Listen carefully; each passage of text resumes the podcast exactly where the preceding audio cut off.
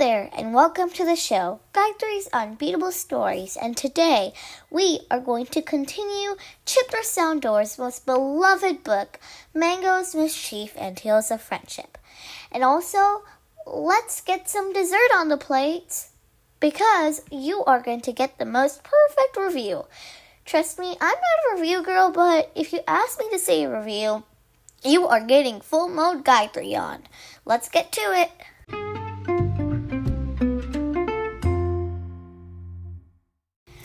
Here's Mango's Mischief and Tales of Friendship brought to you by the show Gayatri's Unbeatable Stories. Prince Veera closed his eyes. He could almost touch the wafting fragrance of the sweets. It made him slightly hungry. Copy, what do you say for yourself? Copy was not richly dressed as Metrom. He was thin and didn't wear any jewelry. His white shirt was almost brown, and his do- dhoti was patched in many places. My dear prince, I'm a poor man, Copy began. I work every very hard in the fields. Once a month, I came to town to buy groceries. I have only five silver coins. Walking through the market, I smelled the sweets. I stopped for a few minutes, taking in the wonderful smells, but the sweets were too expensive. I couldn't afford to buy rice, vegetables, and sweets with the money I had. What did you do then? asked the prince. He didn't realize that people had to choose between vegetables and sweets. He was surprised that Copy decided to buy vegetables instead of sweets. I definitely choose sweets, he thought. My children need food, Your Majesty. They go to school and they need to eat well. The sweets would last for just a day, but the rice and vegetables will last all month. So I decided not to buy the sweets. But you enjoy the smell? the prince asked. Yes, I did. Somehow the smell itself was enough. I felt like eating the sweets. That's exactly my case, Your Majesty, piped in Metrom. Suku hush, hushed the man. The prince closed his eyes. He tried not to think about the sweets, but just the problem in front of him. What would his father do? Okay, I've decided, said, said Prince Veera. Copy, give me your five silver coins to Metrom. Copy, give your five silver coins to Metrom. Copy's face fell. With tears in his eyes, he handed over the money. Metrom's face lit up with joy. He counted the five silver coins at least five times. The prince watched this in silence. Thank you, your dear prince. You are very fair and just. Justice, said Metrom. I'll take my leave now. Not so fast, my man. Now please return the five silvers to Copy. But he smelled your sweets, but he didn't eat them. Yes, but and you held the money in your hands, didn't you? Yes, but you counted it. You imagined adding it to your money box. You enjoyed that, didn't you? Yes, but he enjoyed the smell of sweets, and you f- enjoy the feel of money. A fair exchange, don't you think? Metrom hung his head in shame.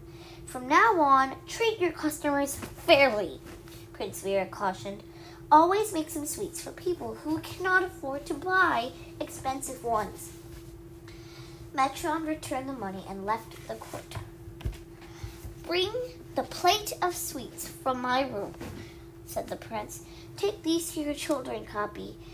Let them eat rice, vegetables, and sweets today. Today, Copy left the court smiling and carrying a large basket filled with sweets. That night during dinner, Prince Veera ate all his vegetables, even his peas. The next chapter is Who Stole the Laddus?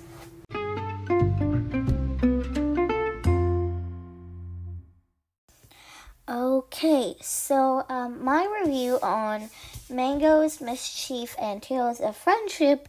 Well, the pages that we read today, it was awesome. It really showed um, that place of justice and um, fairness in Prince Veera's perspective. I mean, I would really do that same thing if I were Prince Vera, but it took a lot of control because um, the author kept stating that he he got carried away by that by that smell of the sweets, and Yeah. And he also understood the farmer's perspective. I think it was a farmer, but he really understood um, the farmer's perspective. And I love that. I mean, the farmer was very poor and he couldn't even afford any vegetables for his um, for his family and the book kept stating that which yeah that's a really good point um, so prince Veera really understood his perspective and the evil villain here who is let's see who is Metrom, he was very greedy. He wanted money. And he just um, lured the prince in to giving the farmers money to him. And that's not really fair. But Prince Veera already knew that. So he was one step ahead. And that's my review.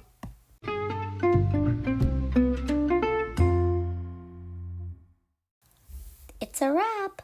Alright guys, um, you climbed Mount Everest and reached this video. Yahoo! But seriously, you just deserve a special t- thanks for taking your time and just listening to this show. Um, anyhow, let's get to today's quote.